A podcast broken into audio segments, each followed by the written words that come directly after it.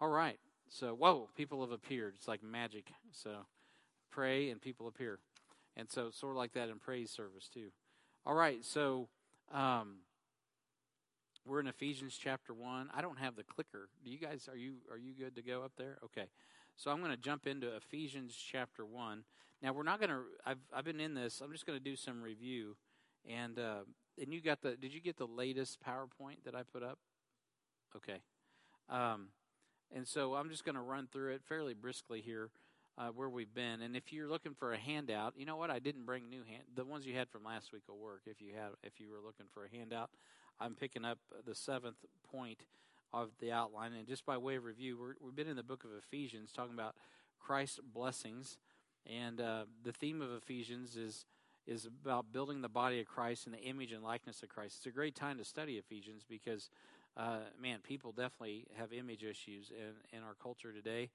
And they really don't. They you got to know who you are in Christ, or you're going to be very confused during a time like we have right now uh, both COVID and this current situation um, with the uh, with the uh, rioting and the protesting. So, um, and so we need to make sure we understand who we are in Christ and what uh, Jesus Christ is turning us into, and that is His very image.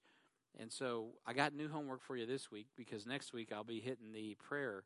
So you guys need to be uh, prepared to read uh, if you haven't already read it verses uh, really 15 through the end of the chapter, 15 through 23.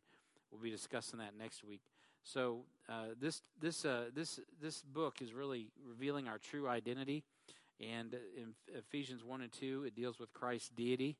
So we see Christ in His deity, um, and uh, in Ephesians three and four, deals with the church's unity as we understand what God is doing in time through the church. Five and six deals with Christians' duty and the book gets practical as we learn how um, how uh, being in Christ and part of the church really impacts our, our life and our families in a practical way and the world at large. Ephesians 5 and 6 is really one of the, some of the most practical teaching you're going to get in the New Testament. So I'm looking forward to getting to those chapters. And then we've been talking about our inheritance, and uh, we talked about how verses 1 and 2 of this chapter deals with Paul's introductions, Christ's blessings to us, and then Paul's prayer, which we'll get to next time. And uh, so, uh, as far as the blessings, we've already covered uh, six of these. Uh, and so, in verses 1 through 14, and I'm going to skip ahead to that um, on the for the sake of this PowerPoint.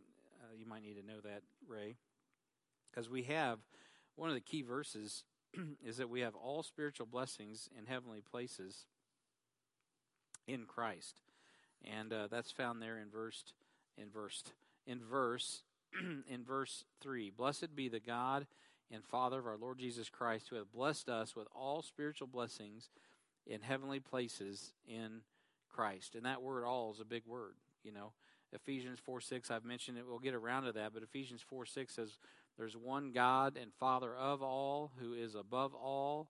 And through all and in you all man, that's that's some good that's some good stuff to think about uh, as a Christian, especially right now. And so uh, we're in a section of this text where we're counting our blessings. Uh, we're counting our blessings. And like the old song says, count your blessings, name them one by one, count your many blessings, see what God has done. And so when we're counting our blessings, what we realize is in verse 4 that He has chosen us. It says, as according as, as He hath chosen us in Him before the foundation of the world, that we should be holy and without blame before Him in love. And so we spent some time on talking about uh, how we are chosen in Him and what that means. And if you weren't in on that, you want to go back to our set, our uh, series in um, in the listen section on our website. You can go back to that, and especially for those of you that want to get our take on does what does that mean?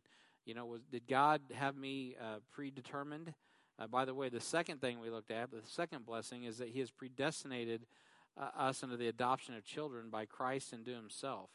So those two concepts of being chosen and predestinated, uh, you know, does that mean that, that God had a, in His sovereignty, had a select group of people, uh, and those were the only people that He wanted to have saved, in contradiction to what John three sixteen says, and and what uh, P- Peter says that God isn't willing that any should perish, but all should come to repentance. How do we reconcile all that? Well, we reconciled it. So you need to go back and listen to that. Um, but uh, then we saw that he made us accepted in the beloved. And that really, each one of these helps gives us uh, gives us a better understanding of how the Bible really puts that together. So this is dealing with the deity of Christ. Christ is God. So before we were even created, He had a plan that His plan of redemption. Uh, the people that He would choose to redeem will be found in Christ. They will be found uh, predestined uh, to be conformed to His image. Uh, which we went to the book of Romans 8 and we looked at that very clearly and put all that together. And so we have all of these blessings that are found in the Lord Jesus Christ. and the third thing we saw is that He has made us accepted in the beloved. Amy Joe, could you do me a favor? Yeah, I need something to drink. So, uh, and then he's so we talked about who the beloved was. We're accepted in Christ. Uh, the beloved means Israel. It means it means the church. but in this case, we talked about how it means Jesus Christ. He is the beloved Son in whom God was well pleased. So we spent some time on that. Then we saw that He redeemed us in verse 7. The text there says, In whom we have redemption through His blood, the forgiveness of sins according to the riches of His grace. And so, of course, our redemption comes through His blood, forgiveness of sins, and the riches of His grace. We talked about that. And then the fifth thing that we saw, the fifth blessing that we saw, is that He's abounded toward us in all wisdom and prudence. And so we saw in Ephesians uh, 1 and verse 8 that was the case. And uh, I'm pausing here just because I feel like coughing my head off. Can you mute me for just a moment?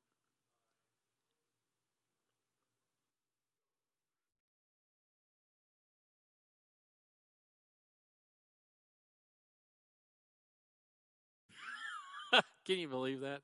This thing looks like a Garth Brooks mic or uh, like I got something wrong. You know, I had tuna for lunch. Maybe I have tuna on my mustache or something. I don't know. But anyway, um, or I'm going to do some aerobics. You ever seen those aerobics people? They put these things, they put these things on and they start exercising. You know, and uh, maybe that would be embarrassing. All right, so so the fifth thing that we see is that he is he is abounded toward us in all wisdom and prudence and uh, and so that's really where we parked the car. And I really I took some time last week, uh, and you can go back and listen to all that as well. So that leads us to the sixth thing, which we also talked about last week, was that He has made known unto us the mystery of His will. And I probably could have went on and on about that. That was really good. Uh, all of these again, they build on one another. And we talked about how God.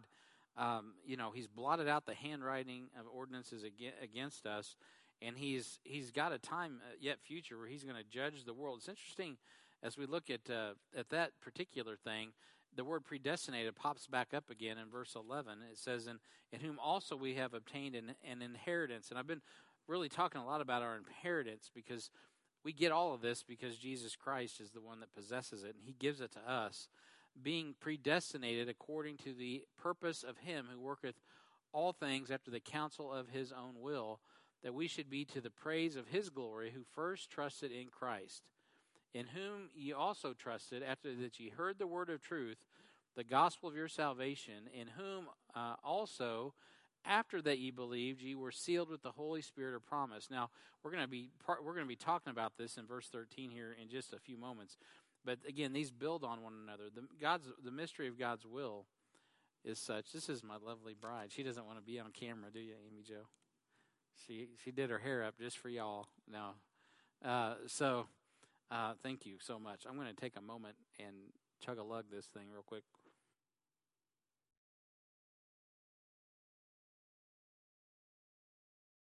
I used to say I'm going to take a swig of this because where I grew up, taking a swig was you could take a swig of tea, you could take a swig of water. I didn't know until I was preaching one day and said, "Excuse me, I need to take a swig of this." And after church, some some dear saint informed me. They said, "Brian, do you know what that means?" Well, I thought I knew what it meant. So tell me, what does it mean? So anyway, I guess that's not what you do with water. You drink water and you swig other things. I don't know, but anyhow, um, so there's no. This is water, just so everyone knows, and I'm drinking water.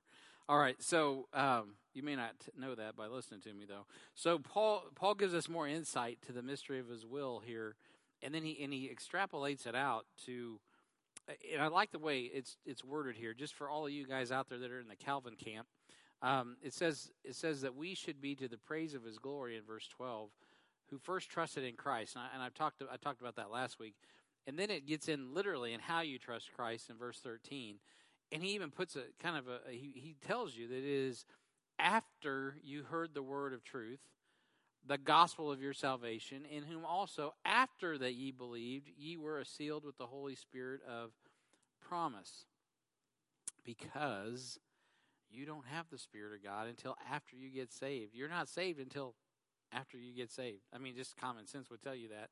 Uh, it wasn't because it was predetermined and predestined. Once you come to that place where you yield to God's will and you receive Christ, you obey the gospel. it is after that that this inheritance is then bequeathed and bestowed upon you. Right? I was born in 1970. In 1968, my parents had no plans of giving me an inheritance because I wasn't born yet. Right? You must be born again, right? Once you're born again, then God the Father, through his son Jesus, has already prepared the supply of your inheritance. But you're not getting into that inheritance, you're not getting the blessing of that until after you're born again. And yes, God knows how many people are going to get saved, but you don't, nor do I. And the the reality is, it's offered to all. And so, part of the judgment, by the way, of those who don't get saved is not receiving Jesus as Lord and Savior. So, it's not about a limited atonement. Uh, I believe partially the judgment that will come is the fact that, you know, I'm not judged for the murder of Jesus Christ. I'm saved. We just read it. Uh, the remission of sins comes because of the blood of Jesus Christ. Without the blood, there's no, we're, we are not just remission. I, I'll point it out last week, by the way. I'm going to get on a hobby horse for a second. That in, in Christ, right, our sins are blotted out. is in a, in a, or basically Peter was talking about the, the sins being blotted out. Um, in in Colossians two, he was there's a difference between when Peter was preaching in Acts three, telling the those those Jewish believers that you know let's pray that our sins get blotted out versus when Paul comes along and the fullness of the mystery of the church is revealed, and what we would count as the seven mysteries typically in our circles, um, it, because that's what the Bible gives us. then in Colossians two, as Paul now has this uh, has now received these uh, mysteries from the Lord, which these aren't things we can't know; these are things that were hidden that we now do know. He says that, that in Christ we've blotted out the that Jesus is blotting out the handwriting of ordinances that was was past tense against us. So we're not working our way into God's grace hoping he will blot out our transgressions. Colossians 2:14 says he did blot out our transgressions. And he did in doing that he spoiled principalities and powers. And so uh, and so these are really important principles that we need to remember um, because it's already been done. When you get born again, that's one of the blessings is your sins are blotted out, but not before. Uh, and so you need to, and so, and you could die and go to hell. You don't have to wait around. God's not a robot just saying, okay, these are the people who are going to get saved. These are the ones that aren't. And, and then, and then he has to quicken you before you can even be quickened, which is technically what is taught in a, in a philosophy that comes all the way through um, uh, the philosophers of Greece, then through, um, a lot of people don't know this either. That fall, I talked about this early, so I need to get off the, the, the, the hobby horse. But a lot of the, what is confusing about Ephesians 1 and in Romans 8 is not biblical at all. It's philosophical arguments that that are extra biblical uh, thought processes, though they're not even found. When you just take the Bible literally and you believe what it says in order, it all lays itself out very clearly, and it really reveals the character of God's uh, of God's nature, and that's that's really what's cool about it. So I better get moving here because I'm going to run out of time. So we talked about some false teachings and uh, around that, which was postmillennialism and universal salvation and um, and of course uh, those are heresies. So let's go to let's go to this last one. The last thing is really important here in verses 13 and 14. I already read verse 14, but I'm going to reread it.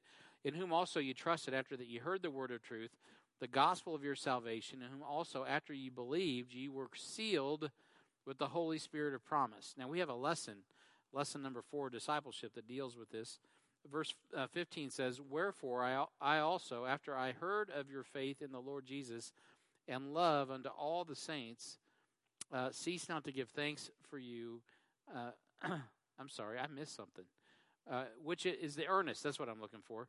Which is the earnest, verse 14, of, your, of our inheritance until the redemption of the purchased possession under the praise of his glory. All right. So let's talk about this. So if you're if you are following on an outline, the fill in the blank is he has sealed us with the Holy Spirit of promise and provided for us the earnest of our inheritance. So, okay, so we're back to this word inheritance. Um, and inheritance is what this is about. God is is telling us what all these spiritual blessings in heavenly places are about. And one of the biggest blessings that we have is having the Spirit of God in us. So what's what are we talking about? Being sealed with the Holy Spirit of promise and uh, this issue of it being the earnest of our inheritance. You guys had to put some earnest. Did you have to put earnest money down? Right. So when you uh, when you go buy a house, you got to put put earnest money down. And so uh, what what the Lord is telling us is his his earnest of our inheritance, uh, what we what we receive in Christ is the Holy Spirit. So when you get saved, you don't have all of the. Even though I'm seated together in heavenly places, I have not yet sat in heavenly places. Even though my affection is set in heavenly places, I'm actually not in heavenly places yet, though it's as though I am. Right? So why is it as though I am? Because Christ is in me and I am in him.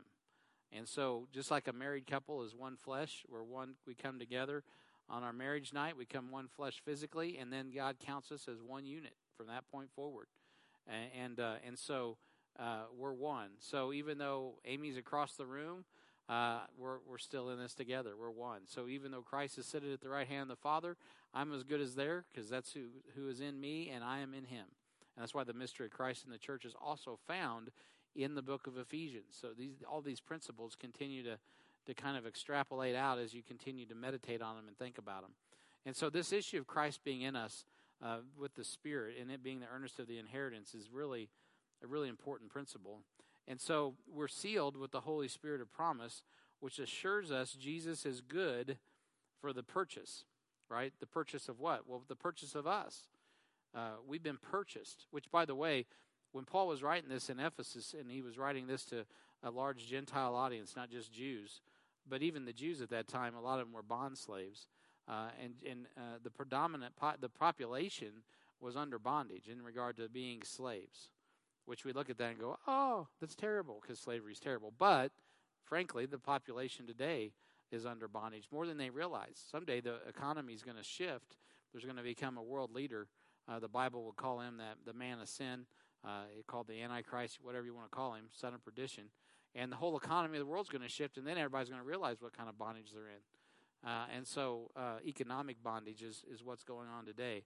So, similar in the Roman era, uh, uh back in the first century, um, there was a lot of a lot of the population were slaves, and so when he talks about the purchased possession, there's a lot of people that could understand what it would be like uh, to be enslaved, uh, literally under bondage. And so um, that's not a knock, though. Remember, in the Old Testament, Joseph was a slave. Joseph was uh, in bonds. Even when he became second in command, uh, he was still underneath the, the thumb, in essence, or the authority of of um, the powers of Egypt. And of course, that played out later for his family. Uh, they ended up becoming bondmen and becoming slaves until the Lord liberated them. And so, this is what happens. Jesus Christ has bought us out of slavery the biggest ruse that this is so appropriate for the current culture. The biggest ruse propagated on humanity today is that you're not a slave. And and if we're going to talk about slavery, and we ought to right now with the climate that we're everybody's fired up about, you're either a slave to Christ or you're a slave to sin. you're either bought under sin or you're you're bought from sin. I mean, you're either bound to it or you're not. You're either free from sin through Christ or you're not. He's either bought you out of the penalty and the bondage of sin or you're still tied to it, whether you acknowledge it or not. And so a lost man, and I was one once, thinks, oh no, man, I'm a free man. I'm an American man. I'm a whatever.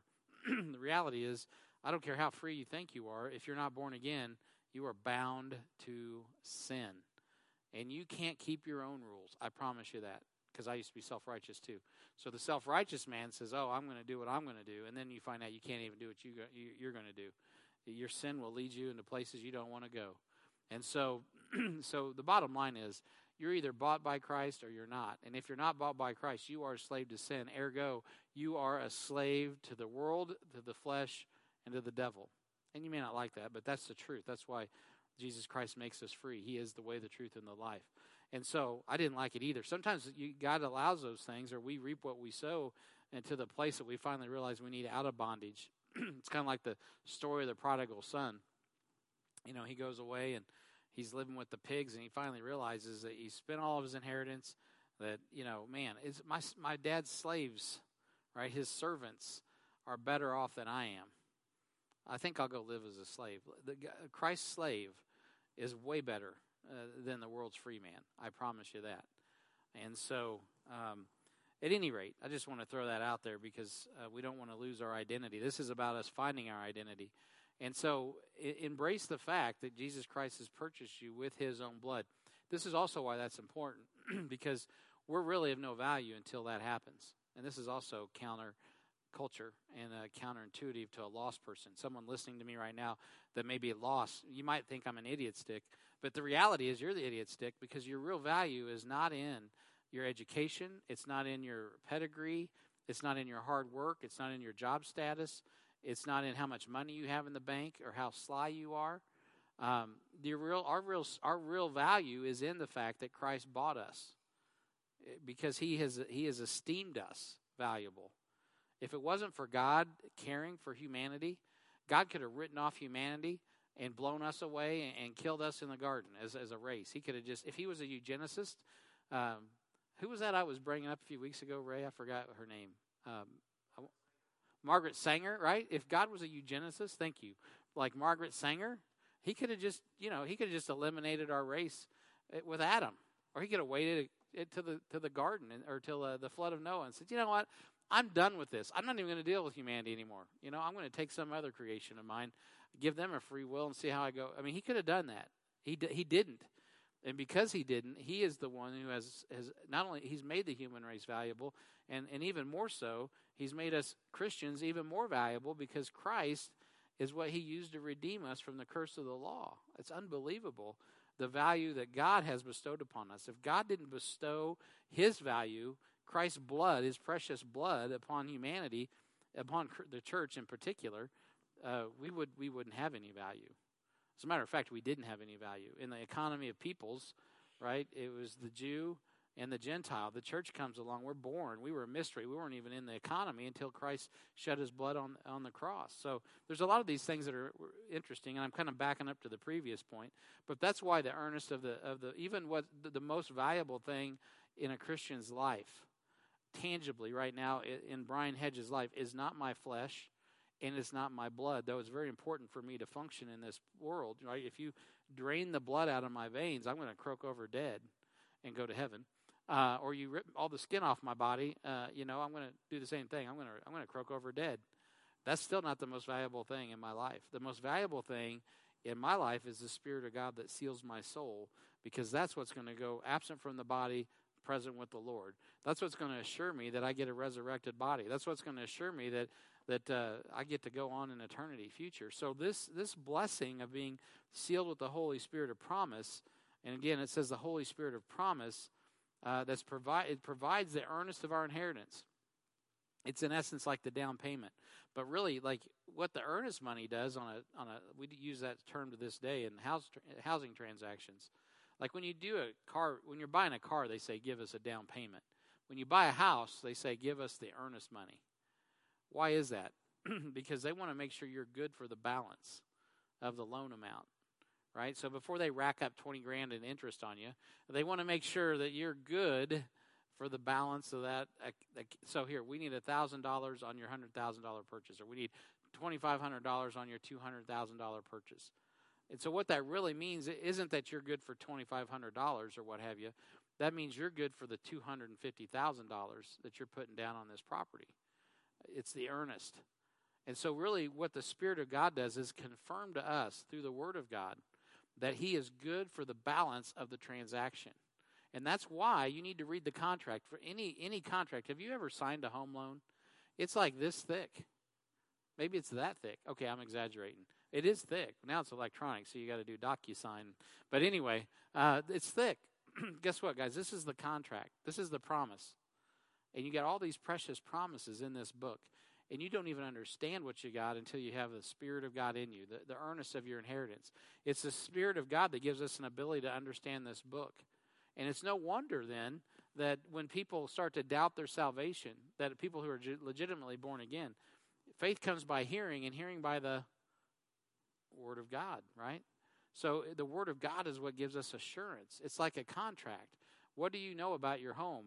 It's what's written in the contract, that earnest money. You're signing, we even say, you're signing your life away. Why? Because now you're going into a contract saying, I am good for the balance of this massive transaction. Well, guess what? Christ is saying, I'm good for the balance of what I'm promising you. Number one, we wouldn't have any value without Christ. But number two, He puts so much value on us, He's the one that has to, to be the one that fulfills it. It's outstanding. It's awesome. Truly awesome. Jeff Trude, wherever you may be. So we are sealed with the Holy Spirit of promise, and that assures us Jesus is good for the purchase possession, which is our body. Now flip over to chapter 4 and verse 30 if you have a Bible or a tablet or whatever you're doing. Check out what the Lord says. And grieve not the Holy Spirit of God, whereby ye are sealed unto the day of redemption. All right? So you are sealed until the day of redemption. He's good for the the, the purchase possession, and that purchase is our body. So, going back to the beginning of our list of in the inheritance, we remember that we're spiritually adopted, then physically adopted in Romans 8 uh, 15 and Romans 8 23. And the Spirit is the seal that Jesus is good for the promise of our inheritance, which is the physical adoption of our bodies. So, Paul was giving us insight to what Jesus already spoke concerning the Spirit, right? So, when he walked the earth, the Spirit of God came upon people and it departed. And that's why David said, you know, take not thy spirit from me. You'll remember in Psalm 51, verse 11, David said, Cast me not away from thy presence, and take not thy Holy Spirit from me. Restore unto me the joy of thy salvation, and uphold me with thy free spirit. So David was wanting to be upheld uh, by the free spirit of God. But he was like, don't take it from me because he knew that he could lose it. Con- conversely, that's a different concept in the New Testament. The, the concept that the Spirit came upon people, that wasn't new in the Old, that happened in the Old Testament. And every once in a while, you'll hear people say, "Oh Lord, what is that?" He'll, uh, people will say, uh, you know, well, I'm not going to get into that right now. But anyway, so the concept of the Spirit coming upon people wasn't new in the Old Testament. Uh, but what but was revolutionary was that you could have the indwelling Holy Spirit and not lose it. I mean, that's unbelievable. I mean, that's something that people, well, even in the church age right now, people still struggle with that reality. But we don't believe that because we want to believe it. We believe it because that's what the Bible teaches us. And that's also what Jesus was promising. So we wouldn't even understand this if it wasn't for the Spirit of God itself. So in John chapter 14 and verse 16, when Jesus was walking the earth and praying uh, for his disciples, he says, I will pray the Father, and he shall give you another comforter, that he may abide with you forever. How long is forever? That's forever. Eternity, yeah. It's not like he's going to abide with you for two weeks and he's going to leave and he's going to come back. And he's going to no. The Spirit of God's going to abide with you forever. Jesus is saying this before the Spirit of God's abiding in people forever. He's saying, I'm going to send this. This is the reason it's comforter because he's with you forever. So there is kind of a, a dual uh, a dual application, right? He's also with this church forever, right? I, lo, I'll be with you always, even till the end of the world. Well, he talking about the disciples or is he talking about the church? Yes, because the church just is comprised of disciples. It's not a building. It's not a denominational name. It's the born again, called out local New Testament church. The people that formulate the local New Testament church, listen, the Spirit of God's going to dwell in those people, and there go, thereby, I should say, He's going to dwell in the church until He catches us away. And uh, and boy, that's going to be a bad day for the world. I, t- I tell you what, I just got to say that you shut the church down for a month, and look what happens in the world. You know, two months, and man, it's crazy. Craziness is eruption, erupting, and so it's it's nuts. So, uh, social. You know, I got to be careful. I'm going to back that up. So anyway, I just want to say so much, but I won't. So even the Spirit of truth, whom the world cannot receive, because it seeth him not, neither knoweth him, but ye know him, for he dwelleth with you, and shall be in you. Right now, he's saying shall be because well, this hasn't happened yet because he hasn't died on the cross. Uh, but he's going to be he's going to be he's going to be with you. Okay, okay, they can get that. Um, um, and he notices this. It says that the world can't receive it. So, verse same chapter, verse 26. But the Comforter, which is the Holy Ghost, so if you need a, a, definition that's found there, whom the Father will send in my name, he shall teach you all things and bring all things to your remembrance, whatsoever I've said unto you. Now, this is important too, because we've already covered in Ephesians chapter 1 how important the word all is. In verse 3, we have all spiritual blessings in heavenly places in Christ. So, if we have all spiritual blessings, guess what we need? We need the Holy Spirit of God to teach us all things this book is eternal and his blessings are eternal. We can't even handle the download of blessings that we get without the Spirit of God teaching us all things. I mean, the, some people think you can read this book like one time through. Oh, I got it. I've read it. All 66 books. Great. I've read this book through probably 15 times at least or more. I don't even know how many times. Um, and you know what? I mean, cover to cover. And I still don't know. I still don't know Every time I read it, I'm like, that's amazing. Where did that? Well, it's it's a spiritual. It's the mind of Christ. It's His Word. The Holy Spirit of God teaches us all things. Your inheritance is so incredible. You need a divine person. You need God in you to read through that that manual of uh, of documents. That when you simply is a simple. Have you ever signed? Again, I can't get away from. I just have people here that just sign their life away. Not really. They're going to be in good stead. But uh, but anyway, but you haven't really. But a lot of people do.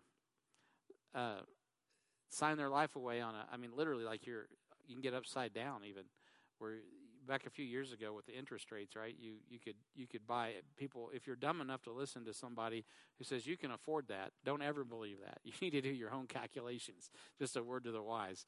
You can afford what you can really afford. Don't tell don't let people tell you what you can afford. So a lot of people a few years ago got upside down and then they're like uh-oh i'm in trouble. But you know how easy it was to get in trouble? They just gave you this little document and they said, here, sign here, sign here, sign here. And if you don't want to, you don't have to read any of it. You can just sign it, sign it. What's this? Oh, that's a variable interest rate. Don't worry about it. Interest rates have been low for the last five years. Oh, okay. Sign here, sign here, sign here, sign. You know, next thing you know, their their their mortgage is just like flying through the roof. Interest rates go crazy, whatever, and and all of a sudden they can't make their house payment. Well, guess what? They didn't know what they were signing. But when you get saved, uh, the reality is you understand Jesus died for your sins, was buried, and he rose again the third day. But you don't really have a full grasp of what this thing is about. It takes the Spirit of God to give you discernment to understand even what the blessings are. I mean, this this life that you inherit in an instant when you get saved is going to go on and on and on and on for eternity, just like this book that we're reading and it's an incredible thing. It's an incredible. This Bible is an incredible book. It's not just a, a book. Uh, you know, I, I like all the I like all the wise guys out there. Well, it was written and all these people two thousand years ago. They're making stuff up. Whatever. That's because you haven't read it, obviously. So I'll listen to you once you read it from cover to cover, and then we'll talk about it. But anyway, that's another story. So in Acts chapter one, the Bible says this, and be and this is a progression that happened because there's even in the bible it's a progressive revelation that's another cool thing about god's mind is he presents it in a way that he gives you in his created being even if you're not a saved person he gives you the benefit of using the brain that he created and scientists are just now figuring well they're not just now figuring they got stupid for about 200 years and now they're just awakening once again to the reality wow that people are you know, there's a divine design behind every human. Duh, right? We've known that.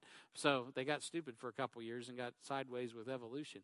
So the reality is that God even gives us His Bible in a progressive revelation because He gives us a brain to process it. So in John chapter uh, or Acts chapter one, things start to change, and and the word says here in, chapter one, it says, "And being assembled together with them." Commanded them that they should not depart from Jerusalem, but wait for the promise of the Father, which saith, Ye have heard of me, for John truly baptized with water, but ye shall be baptized with the Holy Ghost not many days hence. Well, what kind of talk is that? Baptized with the Holy Ghost? And boy, there's a lot of false teaching about that today. But we know what the word baptize it means immerse, right? It means to, that's what baptize literally means. That's a that's a word that's been transliterated into the English language from the Greek word baptismo. So they created an English word so we didn't lose the meaning. And so and so he's saying, hey, there's a promise that the, that you're going to be baptized in the Holy Ghost. Of course, in Acts 2 4, we know that happens. It says, and they were filled with the Holy Ghost and began to speak with other tongues, and as the Spirit gave them utterance. If you got questions about that, you can go back to my Acts series. It's on the internet on under Listen, Go to the first to the second chapter there, and you can listen on what that's all about. But notice it doesn't say sealed here; it's just being filled, and and uh, and so uh, the promise of, the, of that we are reading about in Ephesians in Acts chapter two and verse four is over Peter's head. He didn't understand the sealing of the Holy Ghost in Acts chapter 2 or Acts chapter 3. That stuff was still yet to be revealed. But we get to Acts chapter 10, and Peter even realizes something's going on here with this Spirit. In Acts chapter 10 and verse 44, uh, while, uh, this is Peter preaching to uh, Gentile people uh, who don't know the Lord Jesus. And he says, While Peter yet spake these words, the Holy Ghost fell on them all on them which heard the word. And they of the circumcision which believed were astonished, as many as came with Peter, because on the Gentiles also was poured out, notice this, it says, the gift of the Holy Ghost. This was a unique thing. So the people that had followed Christ, that were Christ followers, that believed Jesus Christ had died for their sin, was buried, and rose again, which at this time were primarily Jews um, or proselyte Jews, they hadn't they, they didn't just receive the Spirit of God by hearing a message. Every one of them, they believed Jesus lived. They believed Jesus died. They believed he was their Messiah. Uh, they believed he was coming back. And if they believed that, they went and got baptized. And after they got baptized, the Spirit of God came upon them because their faith was sight. They already saw Jesus. But now you go out to Caesarea and you preach to these Gentiles. They don't know, they've never seen Jesus. They just believe what's being preached. And by believing, God blesses them and they receive the Spirit of God. The gift of the Holy Ghost comes upon them. This is like blowing the mind of all the Jews that were watching, including Peter. And Peter's just kind of like, uh, this kind of seems upside down and backwards, but they've got the Spirit of God, so I guess we'll baptize them now? And, and they're like, yeah, let's do it. So they went and baptized them. And so things are changing because Acts is a transition a transitionary book. And so, um, and then as Paul, uh, Paul, of course, in Acts 9 is born again, and then as he begins to uh, preach among the Gentiles, this is the way from that point forward, people are coming to faith. By the end of the uh, first century, of course, uh, you know, John died in, 90, in 90, uh, well, we don't know exactly when he died, but he was alive almost to the end of the first century, John the Apostle. But after that, there wasn't very many people alive that had seen Jesus, literally. Uh, you know, those people were dying off. So everybody got saved by grace through faith right? Not because they'd seen Jesus running around in Jerusalem, but because they believed what the Word of God said and they believed the preaching of the apostles. And so, uh, and when people believed what God said about who Jesus Christ was, that He lived, that He died, that He was buried, that He rose again, and by faith they they trusted His finished work on the cross. Guess what? The Spirit of God came in them and dwelled within them. The gift of the Holy Ghost uh, was theirs, just like in Acts chapter ten. So there was a unique thing that was happening that if you were Jewish, even, you're like, what in the world? Where did this come from? Well, that's part of what Paul's talking about. These mysteries that have been revealed came to the Apostle Paul. And, uh, and, uh, and, the, and it was an incredible thing that the church to this day is a steward of. That's why these blessings, they're important. They're important because they help us understand our identity in Christ. So help me, I got to keep going here and I'm running out of time. So God went beyond the promise of Jesus that Jesus revealed through Paul and other aspects of the indwelling Holy Ghost to those that were saved. So, what I'm saying is, he gave more revelation as things continued. So, we are circumcised in an operation of God made without hands. It wasn't just like God's filling us up with a cup and we're going to deplete it.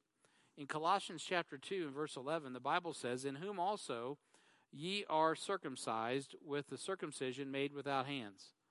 Now, circumcision is not something a Gentile would normally, at this time in history, would be privy to. I mean, not privy; they understood it, but that's not that wasn't customary. It was customary for Jews to be circumcised. So Paul's saying something to Colossians in Colossians chapter two.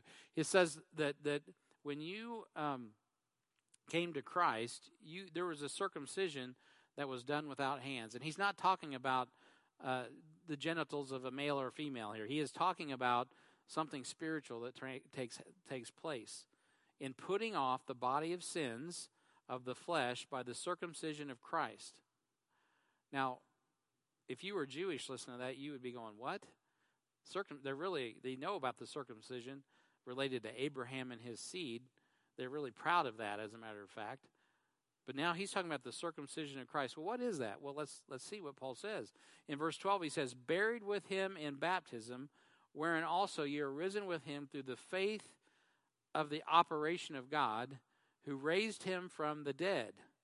And you being dead in your sins and the and your and the uncircumcision of your flesh, hath he quickened together with him, having forgiven you all trespasses, blotting out the handwriting of ordinances that was against us, which was contrary to us, and took it out of the way, nailing it to his cross, and having spoiled principalities and powers, he made a show of them openly, triumphing over them in it. Now, I forgot to bring my board up here. I was going to bring up a board and do some drawings for you, so I messed that up. So forgive me. But uh, basically, what I wanted to share with you is in Genesis 2 7, man is like a trichotomy. He's a body, he's a soul, and he's a spirit. When someone gets saved, when they trust Christ as Savior, there's an operation that goes on inside of them. It's, it's like a spiritual uh, circumcision. Now, obviously, we know that spiritual circum or physical circumcision takes some flesh and cuts it away from other flesh, so it removes a portion of flesh uh, from flesh. Well, what happens when we get saved is there's an operation of God that happens with the Spirit. So when He comes upon us and seals our soul until the day of redemption, what He literally does is do a spiritual operation and cuts out the inner man from this flesh. Now, this is important. This isn't in your notes, but if you go to 1 Corinthians 15, um, you, will know this. I, I, just wrote a little bit. I alluded to this today in a blog post. But 1 Corinthians 15, and uh, let's see, where is that? In verse. Um, verse 50. The Apostle Paul says, Now this I say, brethren, that flesh and blood cannot, here's that word again, inherit. We're talking about inheritance. Inherit the kingdom of God, neither doth corruption, incorruption. So, you D2 students, is the kingdom of God spiritual or physical? Pop quiz. Kingdom of God? If you if you guys in house guess wrong, I'm not going to embarrass you on television here. So, what do you think it is? Kingdom of God. Spiritual. I don't know who said that, but it's the right. Everybody's lifting their hands. Everybody, uh, it's the right answer. Everyone said that. The kingdom of God is spiritual. Jesus said that. It's not visible. It's it's invisible actually, and it is spiritual. So um, the kingdom of heaven, Matthew chapter five, for instance, most of Matthew is referencing the kingdom of heaven, is the is a is is part of the inheritance that Israel will now inherit because they rejected the kingdom of God. I don't want to get too far afoot on that, but Paul is really specific here in 1 Corinthians 15. He says, "Hey, listen, flesh and blood cannot inherit the kingdom of God." right? It's not going to happen. That means your body isn't worth a hoot in the third heaven. You ain't going to make it. You can't right now to get in the these dudes just launched off last week into outer space, first commercial flight in the in the in the stratosphere here. Praise the Lord, that's awesome. Um, but you know you can't do that without a spacesuit because you're not made to go into the second heaven or the third heaven. You're not fit for that. So that's why we got to get a new body. That's part of our inheritance. And when you get saved, what the what the Spirit of God is doing is cutting away your your your, your body from your soul, your flesh and your blood. It ain't going to inherit the kingdom of God, but your soul will, and then you get a new body. That's going to be cool. And if you if you're here to the rapture, you get changed. So there's an operation that takes place. So when the Bible says you're sealed, you're sealed. But not only are you sealed, you're also like a like this bottle here is sealed. The contents inside cannot reach what's outside unless I break the seal, right? Well, guess what? Your seal's not going to be broken. Uh, you are you are sealed until the until you are taken out of here and put in the third heaven, and you get your glorified body. That's part of the promise. And so, when you get saved, this this operation takes place, and Christ dwells in us via the Spirit of God. So, in Colossians chapter 1 and verse 27, the Bible says, To whom God would make known what is the riches of the glory of this mystery among the Gentiles. See, he's saying there's more to this than even the Jews I got a hold of. They're so stuck on circumcision, they miss what that's a picture. Abraham's circumcision is a picture uh, of what was uh, the real circumcision is the Spirit of God. When you get saved, He cuts you away. Paul says to the Colossians, To whom God would make known what is the riches of the glory of this mystery among the Gentiles, which is Christ in you, the hope of glory. So, what does that mean when the Spirit of God seals our soul till the day of redemption, till we have this operation of God? Not only does this operation supernaturally take place, but literally the Spirit of God inhabits you. So the Spirit of God indwells you. Christ in you, in me, the hope of glory. Man, that's amazing. You talk about inheritance, that's outstanding. So 2 Corinthians 1:22 says he has sealed us with and given us the earnest of the Spirit. And so in 1 Corinthians 1 2 Corinthians 1:22, he says who hath uh, also sealed us and given us earnest of the Spirit in our hearts. Now a sealing back in the old days you would you would uh, if you were like a king or a principality, you would roll up a document, you would take a uh, a seal, a signet, you'd melt wax and then they'd seal that. It meant it was the real deal. And you didn't break that seal. If you broke that seal, you were in big trouble. Uh, that seal would not be broke till it got to the person in whom it was intended. It was a legal document. Guess what? You have been sealed, just like a birth certificate. Every birth certificate, my wife, didn't you just have this happen? They wanted the, the certificate that had the uh, seal on it. Was that you? Ann Boyette. Okay, Ann Boyette. You guys know. Somebody in this church they, they, they gave their birth certificate for some official business of which I would not tell if I did remember, which I don't have a clue. And they were doing some official business, and they could they couldn't get the business done because they're like, "I'm sorry, a picture of the seal is not enough. We need to have something with a seal." So they had to go get a birth certificate and make sure the raised seal was on it. That's how we do it today. It had to be the real McCoy. And you know what? When you get saved, it's Christ in you, the real McCoy. It's not some faux spirit. It is Christ in you. And by the way, there's no room for any other spirits. So the day you get saved, you may be Mary Magdalene, but all those other spirits are going to leave because there's only room for one Holy Spirit at that moment. And He's going to take up residence and kick everybody else out of your house, your spirit, your physical body. So we can't lose the Spirit because we, but we can do this. We're sealed until the day of redemption. We're not going to lose them. Uh, it's sealed right? Uh, you had a decision to get saved, but after that, well, you're taking him everywhere you go. And every everywhere you go, every path you take, literal or virtual, he's watching with you. And that's why if you're really born again, you get that gut feeling grieving going on because the Bible tells us in 1 Thessalonians 5:19, quench not the spirit. And then it says in in, uh, in Ephesians 4:30, same chapter, we already read it, grieve not the Holy Spirit of God, whereby you're sealed unto the day of redemption. You can grieve, you can't lose the Spirit, but you can grieve him and you can quench him. So what is that about? This this inheritance comes to us via the Spirit of God, and you have Him in you right right now. And even you are literally Jesus Christ is being drugged through everything that we do. Next time you fight with your spouse, Jesus is right there in the middle of it. If you and your spouse are saved, he's sitting inside of both of you going, Oh my gosh, not again. Come on. You're grieving me. You're making me weak.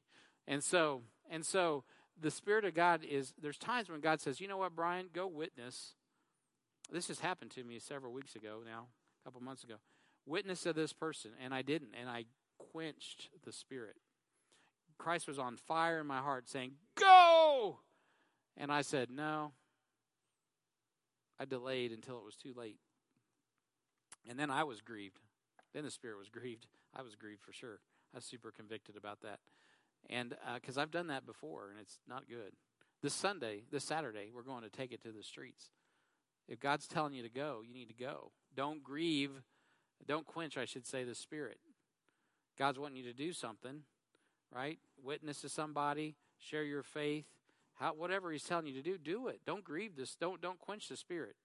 Now, grieving the spirit is is is kind of like when you're doing something you shouldn't do, right? And you know better, and you're trespassing, and you're like, and you're taking the spirit with you. And he's like, I, I don't want to trespass. I, I, I'm that's against my nature. And you're like, oh come on, and you're taking him places he don't want to go and then you're grieved and you know it that's why people you know I, have been around i've been saved too a long time now 30 years and i've even i know how it is because i'm one of you when you're grieving the spirit you don't want to take him places he wants to go right it's like well i know i need to go to church but you're going to find you're going to mow the lawn you're going to take a nap you're going to do something because in reality you're not right with god you're not right with the spirit of god that's in you and i know And you know what happens. What happens when you obey the Spirit and you don't quench the Spirit and you don't grieve the Spirit and you obey? Every time, whether you feel like it or not, typically, when you do the right thing, when you don't feel like doing the right thing, and you listen to God's word over how you feel, you you get the biggest blessing. And you, you come out and you feel like a hundred bucks. You know you did not just because you know you did the right thing, but there's some blessing awaiting you, or even some revelation that you're like, whoa, some bigger. I, this happened with us, Amy and I, in adoption. It took God a while for to really work my heart because I was selfish and self-centered. So I wanted to have my own child. Right? There's no medical reason why we can't have our own child, physically speaking. And you know what? I what did I do? I grieved the Spirit. And you know how I know I grieved the Spirit? Because God, not just because it was my, like my wife's leading me in this, but God put it on Amy's heart long before mine. And so what God did, God had to link up adoption with the mission of God. I mean, the big mission, the mission, because I was all about that. I thought, and so uh, remember that we went to Lee's Summit to this adoption thing. Uh, Chinese back then, the Chinese adoption was hot as a firecracker. And so we go to this Chinese adoption thing and this seminar in Lee's Summit. This is several years before we came down here. Oh my gosh. I'm like, I'm uncontrollably weeping like a baby. I mean, I'm just like, it's ugly. You know, I'm just, I'm just like trying not to out loud cry. Why? Because as at that moment, God just, uh, I mean, I went because I love my wife, and I, I was, we'd already tried to adopt. We'd put out some things, and they fell through, and I'm just like, well, Lord, you're just going to get Amy pregnant. You're just going to get her pregnant. You're just going to get her pregnant. You know, I just, you know. And then God took me to this seminar, and I see all these kids. I mean, they need to be adopted. Somebody needs to adopt them. They're throwing them out literally. They drop them off on the side of the road. That, that's not a joke. Or they'll kill them because because they can't have more than one child back then. You know, and I'm like, I am the self, most selfish you know, and all of a sudden it just hit me. And the Spirit of God spoke through circumstances, even. And He obviously used the word at the same time. And man, I just, I was so grieved. That wasn't me, it was the Spirit of God. It was like a release. And He said, and it was, and when I yielded and I said, oh man, not only do I want to do this, I'm now I'm convinced, you know, I'm on a mission for God. And uh, it was awesome. And so, and so you don't want to grieve and you don't want to quench the Spirit of God. When God's telling you to do something, don't quench Him. Do it. Don't put the fire out. And, and then also, conversely, don't get involved in sin that you know God doesn't want. Don't drag Him places He doesn't want to go. Don't go fornicate. And then, oh, yeah, you just took God. You don't join. Don't join God with a harlot. That's ridiculous. And so, um, anyway, so we can't we can't lose the spirit, but we can grieve and quench him. So, lastly, here Paul speaks uh, specifically to how you, we receive the Holy Spirit in verse 13. He says, In whom ye also trusted, after that ye heard, and this is where I want to leave it, the word of truth, the gospel of your salvation, in whom also, after that ye believed, ye were sealed with the Holy Spirit of promise. This is a great passage because it really gets really practical. We got all of these really heavy duty thought processes that, that and we I didn't even exhaust the, the teaching on the Spirit that we could go on and on. That's that, but that is a huge blessing. All things in heavenly places. We can't even understand all things in heavenly places in Christ if we don't have the Spirit of God to teach us. So, how do you get the Spirit of God? Well, I'm glad you asked. You do exactly what he says in verse 13 here, where he tells us very, very clearly that you receive the Spirit of God when you trust. You know, in whom? And by the way, it's not trusting a, you know, a set of factoids, mental, you know, mental uh, consents, or I said a prayer, so I'm saved. It's in whom, in whom. You've got to believe that God is, and He's a rewarder of them that diligently seek Him. If you don't know that Jesus is God, then you're not going to get saved. I just went through this with a man a couple weeks ago. That's the fundamental issue. Uh, you can want to believe that Jesus is God, but you've got to believe that Jesus is God. And if you don't believe that, what you need to do is study the book He left behind and ask the Spirit of God to teach you. And you know what? He will. He'll reveal Himself to you. And then you'll put your faith in Him. And when you do, that's what it says here. It says, In whom, the person of Christ, in whom also you trusted. When did you trust Him? After ye heard the word of truth. You didn't trust Jesus because you were born in a Christian family. You didn't trust Jesus because you were raised in a church. There has to be a point in time where you understand you're placing your faith in the finished work of Jesus Christ who is the Savior and is your Savior personally, in whom you trusted. After that ye believed, believed what? Believed the gospel. Believed that Jesus died for your sins, was buried, and rose again the third day according to the scriptures. And then he goes on to say, um, after ye heard the word of truth, by the way, you got to hear it to believe it, the gospel of your salvation, in whom also, after that ye believed, ye were sealed with the Spirit, Holy Spirit of promise. Oh, by the way, that shoots out the, the Calvinist theory that you are quickened enough to believe so that you can be quickened. That doesn't make any sense. You believe because God has created you. You're a human. And Adam's, even though it's fallen, He's given you the ability to hear what He says, believe what He says, and trust what He says, and beyond what He says, who He is. And by the way, what He says and who He is, when it comes to this book, they're inseparable. Because unlike man, Jesus Christ is what He says and says what He is. He, him and His Word are inseparable. That's why His name is the Word of God, John chapter 1 and verse 1, because he is the only man. Listen to me. He is the only man that keeps his word. I'd like to say I keep my word, and I try to keep my word, but there's times I fail. Ask my wife, honey, I'll be home in 10 minutes. 20 minutes later, Brian, are you coming home? I just broke my word. But when Jesus says, you know what, I will save you, he will save you. When he says, it is written, right? When he says, This is all that's required to be saved is call upon the name of the Lord and you shall be saved, he means it. When he says, uh, Whosoever believeth in me shall not perish but have eternal life, he means it. And he keeps his word. When he says your soul is sealed to the day of redemption, you can take it to the bank. Because, man, I tell you what, he keeps his word, and he is the word. So make sure today, if you don't know Jesus Christ, you need to believe upon the name of the Lord Jesus.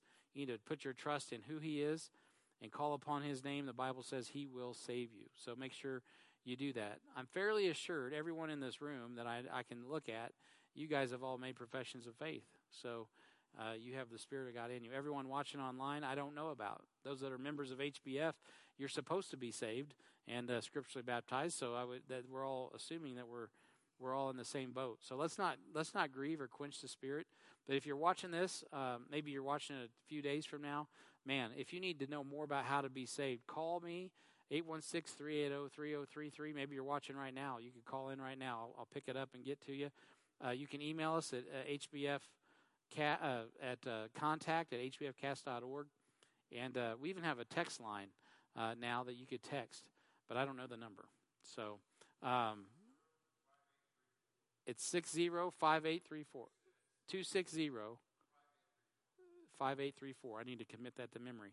And so, uh, man, make sure you got that taken care of. Make sure that you know that you are saved. Okay. Well, I'm done. I rambled on. I'm 15 minutes over. Forgive me for that. Um, if you're watching this at home, it's too late to fast forward the tape, so I've, I apologize. Um, a couple things as we dismiss tonight. Um, uh, let's do this. Let's have a word of prayer. Heavenly Father,